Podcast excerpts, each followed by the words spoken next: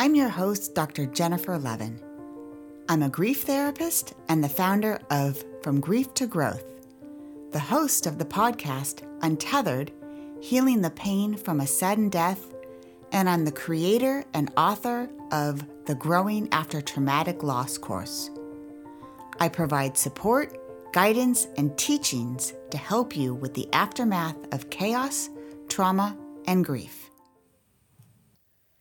Hi, everyone, and welcome to Untethered Healing the Pain from a Sudden Death. I'm Dr. Jennifer Levin, and I specialize in traumatic death and helping individuals through the struggles, pain, trauma, and chaos of an unexpected death. Today's podcast interview is the first of a two part interview with Kim Cantin, author of the brand new book, Where Yellow Flowers Bloom A True Story of Hope Through Unimaginable Loss, which was just released last Friday, April 9th. Kim's book describes the tragic story of what happened to her family during the mudslides in Montecito, California in 2018 after the Thomas fires. In the early morning of January 10th, Kim, her husband, her son, and her daughter were in the midst of trying to evacuate their home when the water rushed in and tore her family apart. In today's interview, Kim shares her grief experiences after the death of her husband Dave and her son Jack from the devastating mudslides and the way she was able to cope with her traumatic grief. Welcome. Can you start off today and tell me um, a little bit about yourself and what happened to your family during the mudslides that occurred in Montecito, California in January of 2018? Sure. And hi, Jennifer. Thank you for having me. Um, so, a little bit about me is I'm 57, um, had two kids, um, a boy and a girl, and um, loving husband. Um, and now um, one of my children is up in heaven with my husband, and I'm a, I have a new identity as a widow. Um, and my daughter survived, so Lauren lives with me.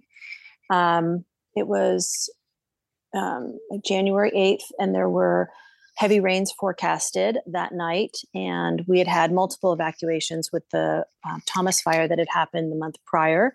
And so we were very alert to watching our um, aware and beware messages on our phone and watching the news. And um, we weren't in any mandatory evacuation zone, but regardless, I I'm a nervous Nilly, so I went and got a um, hotel room booked. And I told my husband, hey, if, if it gets heavy rain, we'll have the cars staged out front. We had sandbags up and we'll go to the hotel with the dog.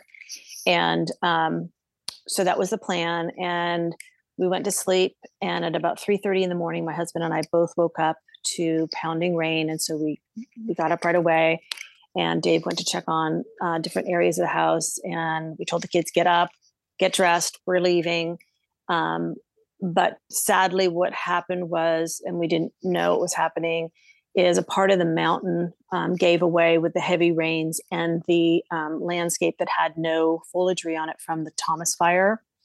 And so um, it came crashing down into the village, and um, across the lane from us was the creek, and there was a couple ho- houses there, but it didn't make the corner of the creek. And a 30 foot wave um, plumed up to the sky with boulders and downed massive trees and it crashed down and obliterated my family home with my family in it and um, i washed away about two football fields away um, and was found in an intersection in a debris pile injured my daughter was um, washed away about 100 yards from the home and buried alive under 20 feet of mud, a car, electrical transformer, a refrigerator, part of a roof, um, until her miraculous rescue that was shown um, around the world because it was pretty amazing. They found her and she was able to walk from that.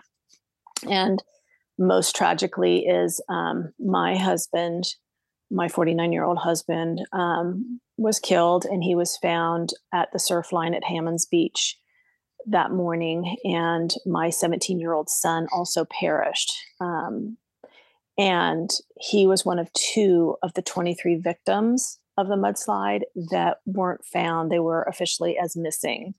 Um, and so it really was the night of the unimaginable. And how long was it before your son was found? Well, it was probably around three years, um, little three, three and a half years. And we found some of his remains, not all of his remains, um, but enough, I think, that helps me kind of um, feel a little closure with that um, and getting him buried. It's a lot. Mm-hmm. Yeah. As I mentioned in my introduction, um, I had a cop uh, chance to to read your book, and and now that I hear you talk about it and the impact and the amount of loss that you and your daughter have experienced all at once is it's just overwhelming. It's heartbreaking, and um, after the mudslides, you and your daughter, you were both severely injured. You learned that your husband had died Lauren's father had died. Your home had been swept away. All of your possessions were gone. Your son was missing, presumably dead. Can you describe what was your grief like early on after those mudslides occurred? Um, early on, I, I think it was shock and disbelief. I was transported into a hospital. Um, it was shock and disbelief and um, and they sedated me right i was in a lot of pain i had painkillers because i was so injured so um, i i had there was just so much going on um, because i had they told me i had no home i had no personal belongings other than you know my wedding rings my earrings and my watch um, I um, I had no identification. I had no ID. Everything washed away. Um, I had no Dave and I had no Jack. So, but I had a lot of people coming in. Right? People were. I was going into surgery. People were tending to me. So, the early stages of grief, I think, were were were really just complicated um, because I was so injured and so hurt I couldn't even like roll roll over. They had to roll me over. Um, yet, you know, they told me about Dave that next morning, and I just wailed, you know, and then I had to take a deep breath and say, I've got to tell Lauren and um, be strong for her. So there was, it was, it was, I, I want to say the early stages were uh, complicated. I was in shock. I was in disbelief and I had to mobilize mentally immediately for my daughter so that she felt she had a safety in her mother, that I was still her mother and I was going to help her through this. So I really felt that. Uh, so I, I hope that answers your question. That's kind of what I remember of the first part of my my grief. Yeah. Was it easier having her to focus on? Yeah. Yeah. I think um, she gave, I mean, look, it have happened a different way and I was the only one left, I might still be in the fetal position. Um, but I had a job to do and I really kind of framed it for myself of um, Dave's got Jack and I've got Lauren and we're still a family. We're a virtual family, but we're a team. We've always been a team, and I'm going to take care of Lauren, and and I know he's taking care of Jack, and so that helped me. Um, just how I framed it in my head, um, and I and I think even the search for Jack um, gave me a purpose that, although it was really brutal, right, to have to go out for three years searching, I had a purpose I had to take care of Lauren. I had to go find Jack. And I think in a way it was life saving for me. Yeah. I know also early on, there was a lot of publicity about the mm-hmm. Mm-hmm. And I believe even there was a picture of your daughter's recovery on um, the cover story of a mm-hmm. national magazine, which you even mentioned. Mm-hmm. Yeah. I've, I've worked with clients, many clients who've also had the story of their loved one's death displayed for the world to see. How did this type of publicity impact your grief experience? Yeah, I think it compartmentalized it. Um, I had to, I mean, it was stunning. Um, my girlfriend, Sue, she took, because the freeway was closed, they took a train, they finally got a train in. And I, they, I was told in the hospital, don't, don't watch any of the news because it was all being covered. And um, she leaned over uh, as she came into the hospital room uh, at my bed and she said, Oh my God, Lauren's all over the media. And I had no idea. I had no idea the magnitude. Uh, but then I quickly learned because um, someone po- someone tried to sneak into Lauren's hospital. She was in a different hospital than I, saying that she was Lauren's cousin, and he just wanted the story. And so as soon as we knew that, um, we locked down the hospital with um, special codes. So you had to have a special code to get in to see us so that we could really control. I mean, there was media that was sending my mother-in-law flowers. Um, they were calling her trying to get a story. Um, you know, it was just everyone wanted the story of the miracle mud princess that they had seen come out of her entombment. And um, I knew I had to protect her from that. Um, and luckily, one of our family friends is a, a, pretty prominent entertainment attorney. And so I didn't know what I needed in the hospital, but I called Doug and I said, Doug, I don't have any idea what I need, but what do I need? And he says, the first thing you need is me to help you block and tackle with the media. I won't, of course, I won't charge you a dime and just send anything to me and I'll handle them. And so that was just really a relief. So we had the lockdown at the hospital. We had, um, you know, our, our, family friend helping me with anything media related. Um, because I wanted to protect Lauren. I wanted to, this was, this was a very solemn time. And um, I needed her experience protected and knew that she's not going to give her story until she's ready and on her time. So I really, I think I shifted, my grief shifted. Maybe it got delayed more. Mm-hmm. Um, probably got delayed more because I had to mobilize to protect her and protect this media stuff. Um, so I think that's what happened with it. Delayed it. Mm-hmm. Yeah. When did the reality of everything you truly lost settle in for you?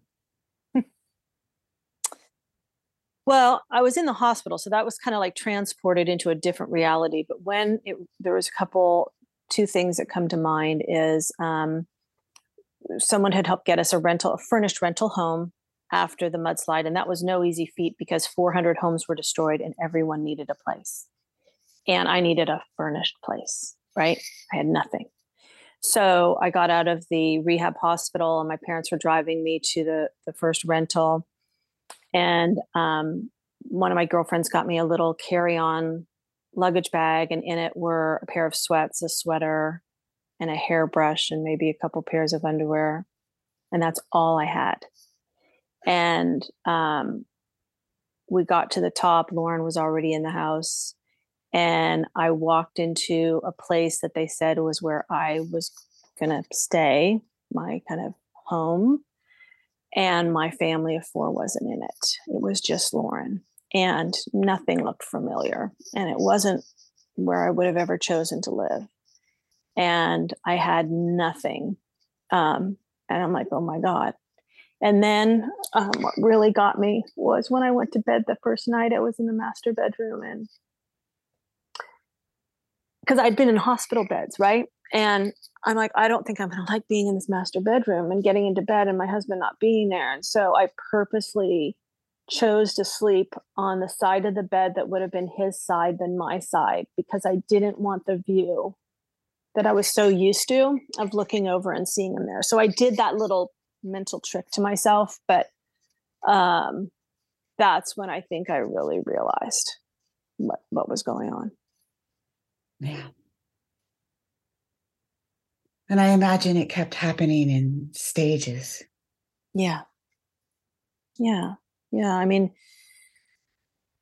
going to look for the, you know, the cemetery plots, you know, and the roads are still closed down. And then I really got to see, like, they we had to have an escort, police escort, um, take us to the cemetery because those roads were closed. But they knew I needed to get in there to look at a plot. And my dad had gotten there earlier. Him, he, and my mom had gone and kind of pre-screened what would be good couple choices, and I was going to make the final choice. And so we had the police escort, and I saw just the roads were still covered in mud. There was these big trucks hauling away truckloads and truckloads of mud and debris. And I got a sense then of like, this was massive. It was, a, I mean, the freeway was closed for 10 days.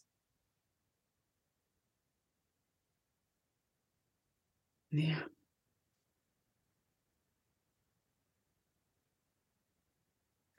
So, one of the hallmarks of living with an aftermath, or I should say, living in the aftermath of a sudden and unexpected death, is the surrounding uncertainty and unanswered questions that loved ones such as yourself have to endure during the grieving process. Mm-hmm. And your situation definitely illustrates this in your book, you talk so much about all of the unknowns and the uncertainty that you struggled with. Mm-hmm. You were constantly trying to learn more about what happened to your husband, Dave. Yeah. You were in the relentless search for clues related to where Jack's remains were. And there were so many unknowns about what was going to happen to your future. Yeah. Lauren, your daughter was going to cope with the day to day struggles that were being thrown your way. Yeah. How did you exist with all of these feelings of uncertainty and unknowns that you were just constantly dealing hmm. with? Um, I think I went more methodical. Like I'm more of a highly organized, high, you know, people would say highly buttoned up person. And I was just filleted open I was just, I couldn't move, couldn't walk, had nothing. Um, the thing that I think I did is I went methodical and just tried to like, okay, what needs to happen next? Kind of went, tried to stay in the executive function. Um, and what really made the difference were people. Um, people made the difference for me. I had um, people that you know i had my girlfriend from kindergarten come. She's known me forever. I said i need you to come. And there's a comfort there when you've known someone that long. My girlfriend from when i was 16 i go stacy you need to come. And um, so they so lisa took a week stacy took a week my sister came from europe took a week so i had people and then um, so i had core people and there were some really wonderful ladies in town that just were amazing. They went to stores and they said, like at Chico's, does Kim shop here? Look her up and let's buy everything she bought last year again. Just, you know, because they didn't know what to get me or whatever. And so, or they would take clothes out of their own closet and bring them to me um, so that I'd have some stuff. And so there was this massive kind of um, nurturing from this community and by friends. And I have a really nice friend network here. Um, and my friends that I've, you know, had in my life. And then new people showed up or re-entered my life, like Lisa, who was she re-entered my life again, right? Because eh, I, I'm like, I need this right now. And I was there when her mother died of breast cancer um, in fourth grade. So um, what happened was there was pe- people made the difference and i was open and vulnerable and needed people and knew i needed people and new people showed up for me like the sacred search team right like there was people who i never knew before who were kind of my angels who re-entered or entered my life and I'm a pretty good read of people because I was a, a sale in sales, you know, most of my career sales and marketing. So I'm a pretty good read of people. So might I listen to my intuition. If someone doesn't feel safe, I listen to that. But these people felt really safe, and so it, I think it's people. People made the difference, and compassionate people made the difference. Mm. So I'm hearing you say that you were able to tolerate the uncertainty and the unknown with the right people in your life. Yeah. Yeah. Yeah. Yeah. So, I mean, I didn't like it.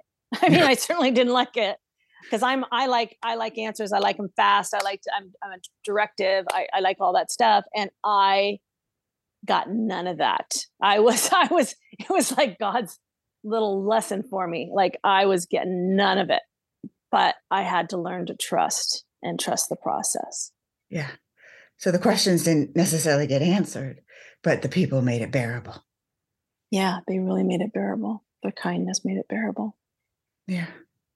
I think that's such a an amazing way to look at it because so many people are struggling. How do I get these things unanswered?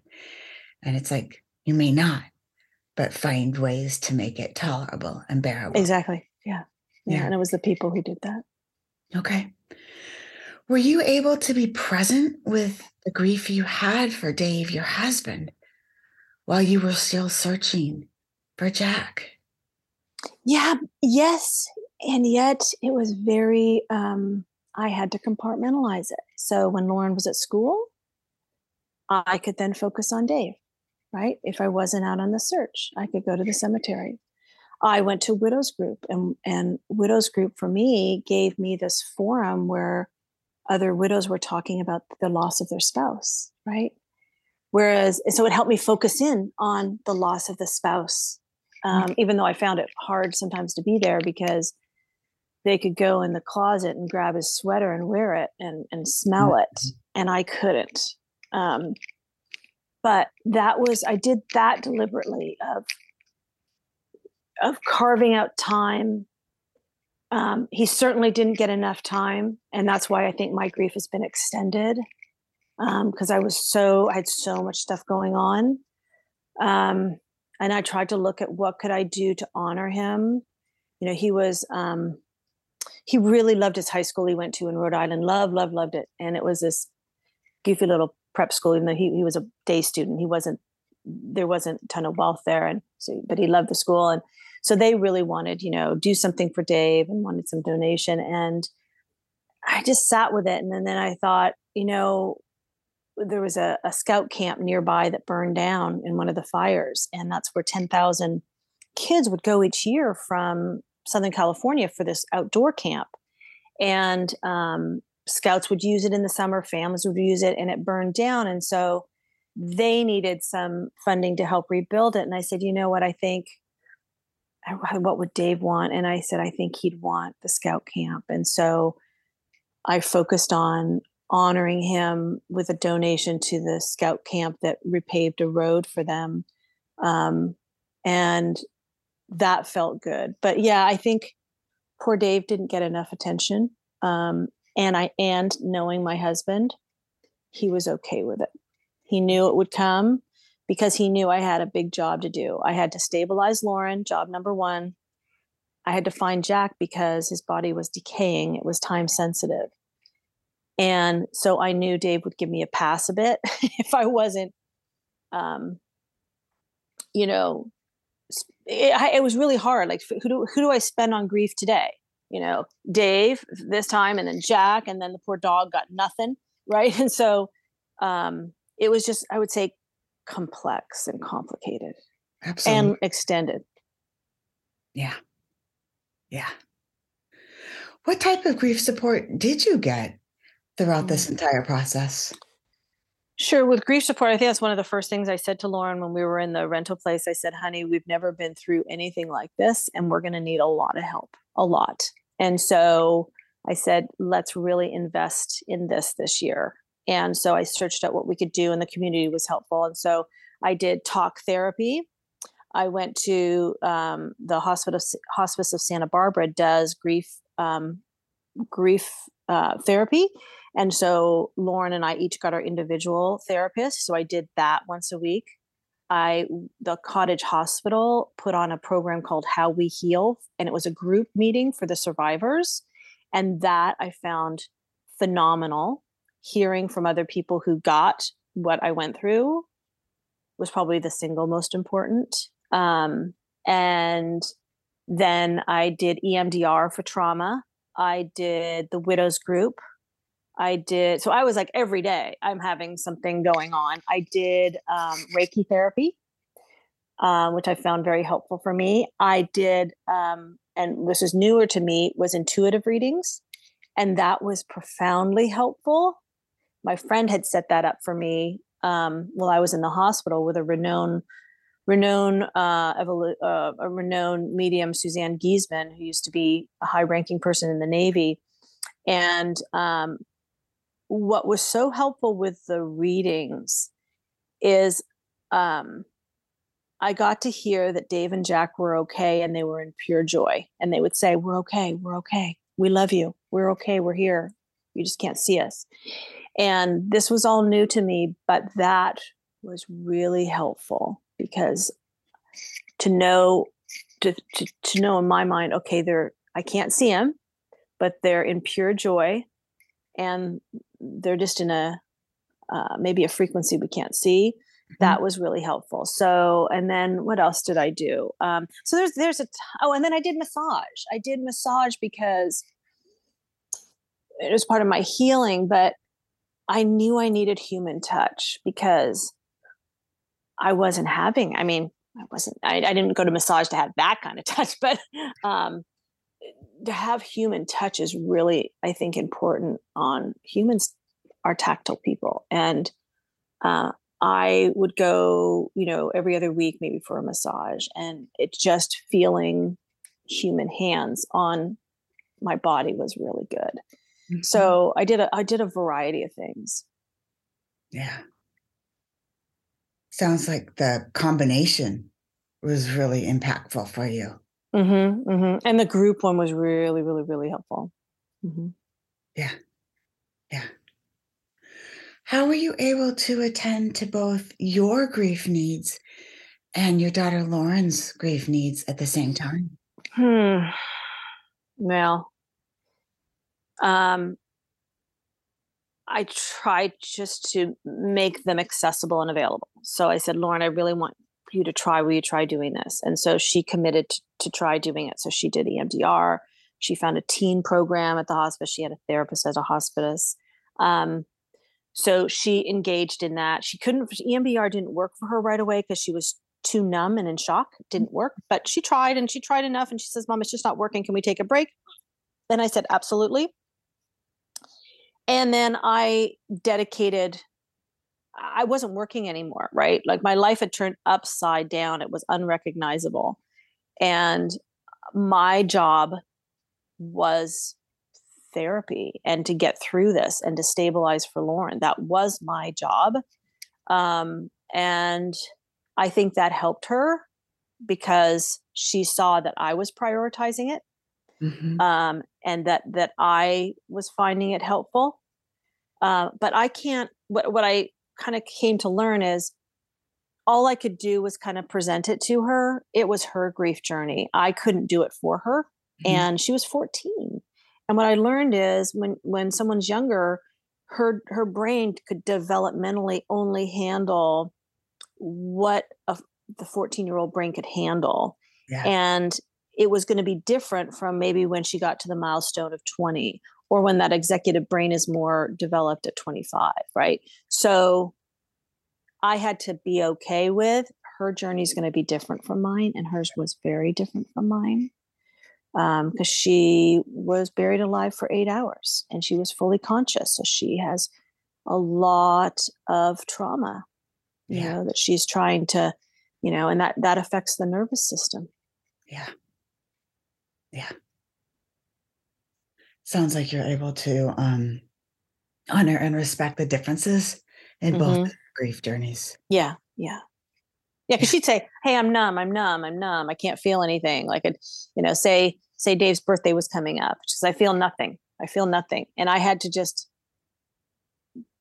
just accept that that's where mm-hmm. she was right mm-hmm. I, I there was no shame in it there mm-hmm. was just and, and i could i could be tearing up but we were just in every grief journey is different for people absolutely absolutely and then with that high level of trauma involved yeah yeah in your book you also spoke about how difficult it was to grieve sometimes when Lauren had friends around, and you talked about the fact that she needed friends around a mm-hmm. lot. Mm-hmm. Can you share more about this? Yeah, that was really difficult because um, she was obviously terrified. And um, when we got to the rental, and we had two, we had a first one and a second one. She always had to have someone stay over with her. She couldn't be alone. And uh, the, luckily, the room she had had two twin beds and she didn't i said do you want to crawl into bed with me and she didn't because she knew i was so injured she was afraid of hurting me and so her solution was always having someone sleep over so it was like there was a whole like assembly line of who's staying over one night sometimes it was even my friends and um and that was that was it was good and then we'd always friends would always come to our house so maybe a bunch of four or five middle schoolers would come over and they'd be making bracelets or they'd be playing Uno, right? And and so there was always this stuff going on the house which I knew was really good for Lauren, but it really made it so I couldn't let my hair down and feel mm. like it was my house to just grieve, to sit in a chair and cry if I wanted. And um, you know, there's that book called The Body Keeps the Score, and there's truth into it because I remember my um, girlfriend Fiona was staying over in Lauren's room that night and um, I just started having really significant abdominal pains and I was just moaning. And so Fiona, it was probably one in the morning and she popped, she goes, honey, what's going on? And I said, I don't know, but it's really bad. And she couldn't leave Lauren. So I had like one in the morning, took an Uber to the ER and I got in and they said, you've got a stress ulcer and um, you've got to take this medicine. And at that point I said, okay, something's got to shift. I want Lauren supported, right? She needs her friends, but I also need, and I need my house back. And so I talked to Lauren. I said, here's what's going on. Can we limit it to four days a week? You have someone stay over. And um, we'll figure out, you know, you stay, I want you to learn to see how can you manage here with just me. Um, or you stay at a friend's house, right? Because I needed I needed it. And so that was a good kind of boundary request that made it more palatable because it was just it was just like it, it, it wasn't my house none of my things then all these people and you feel like you kind of have to be a host right mm-hmm. like it, and and i i didn't want to be a host i wanted i wanted to sit in my chair and grieve mm-hmm.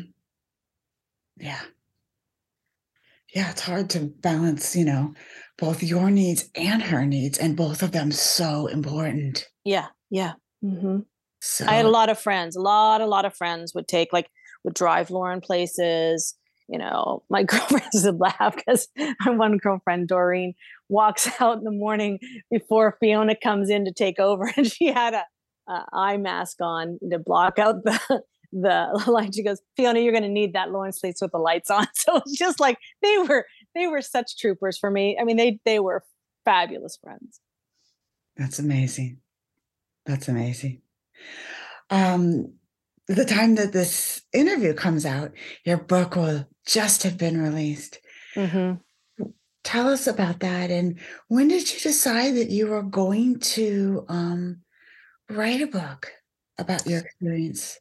Yeah, Jennifer, it was um, during COVID everything was quieter. Everyone was in their homes.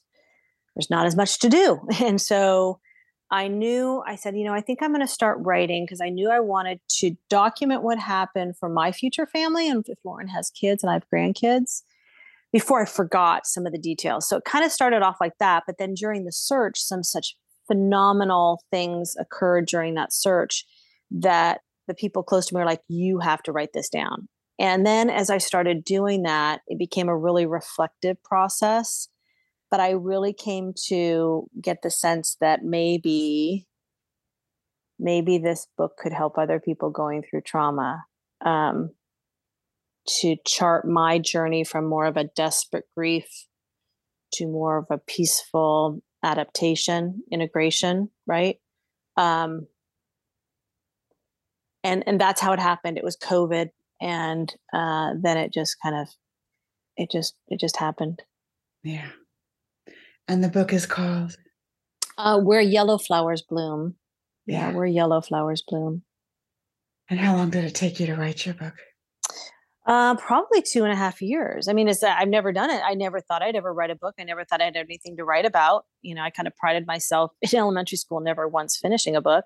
Um, so it's just kind of funny that that um, I wrote a book, but um, yeah, yeah. So um, it's pretty exciting that it's it's it's coming out, and I think it, it it's that's been really a part of my healing process. I've really felt the difference. I've really felt the shift now that I've seen it bound and that it's a real book and it's people are real you know it's really coming out it really feels like it's a monumental for me part of a milestone in my healing journey yeah so i want to ask one more question today on this first part yeah. of our, um, our interview and you've kind of alluded to it a little bit but um talk a little bit about the kindness of strangers.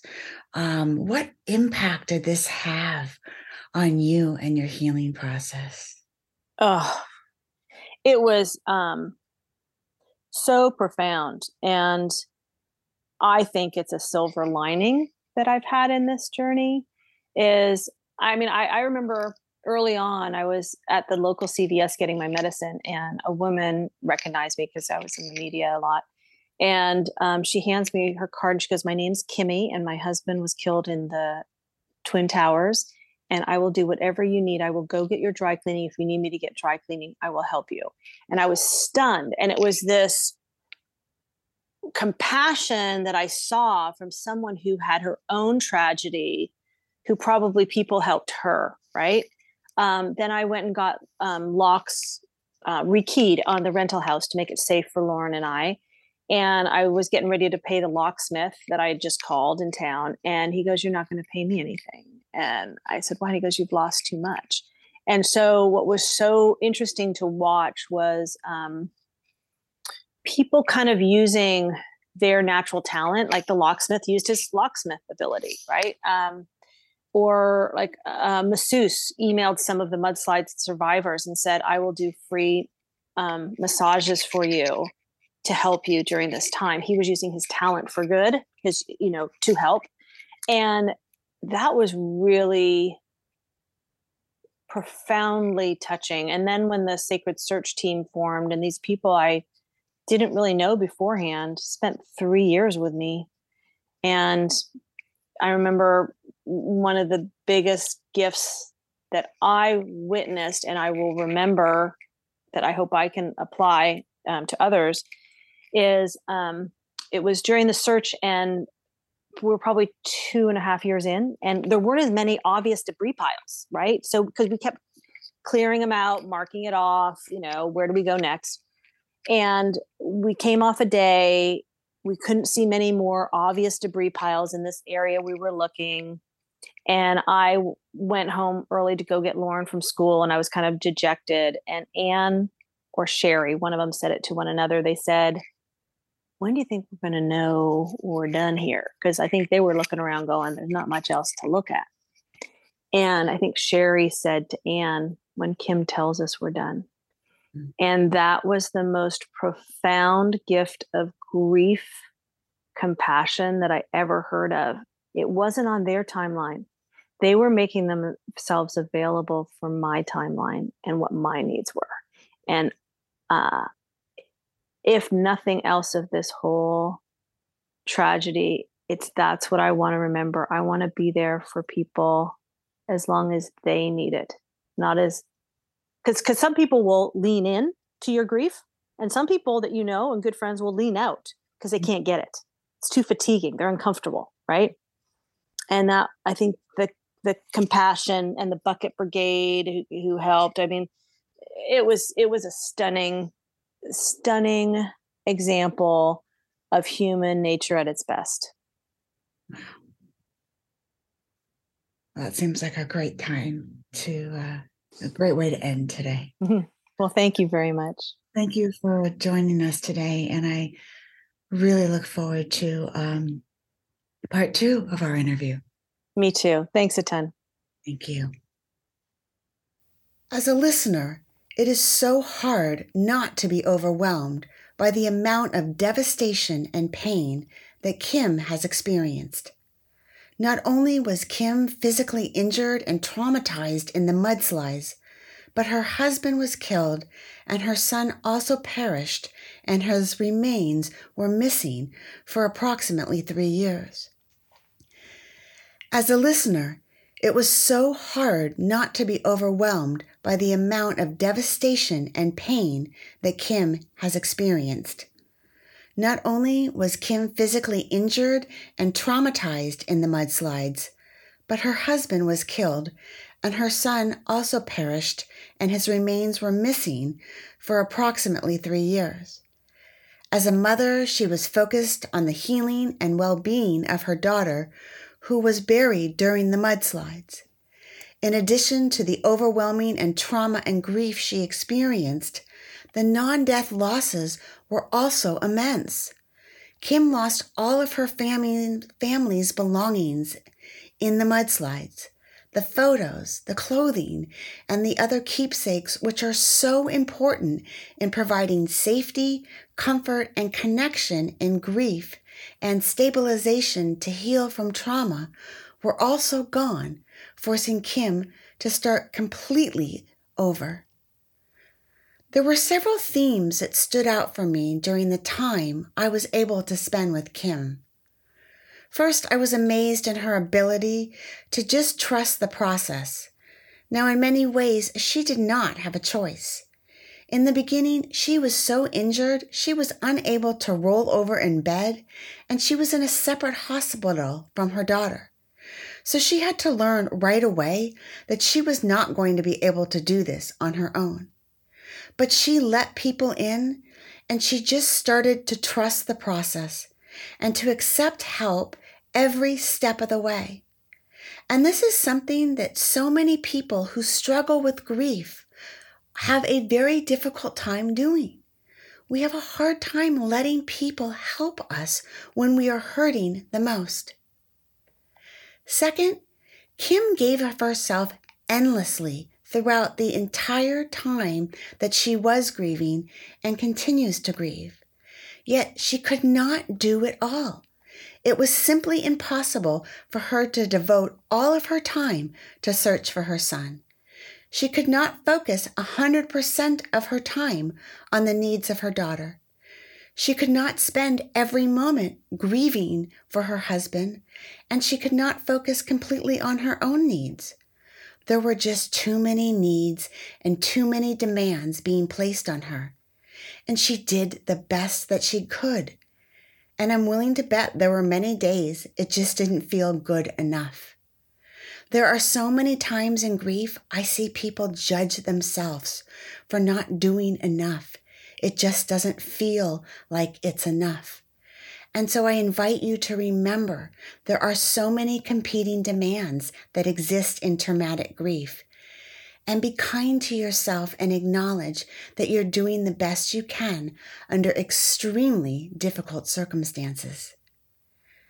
I also was amazed that Kim found people to be the best connection, the most powerful antidote to living with uncertainty in traumatic loss.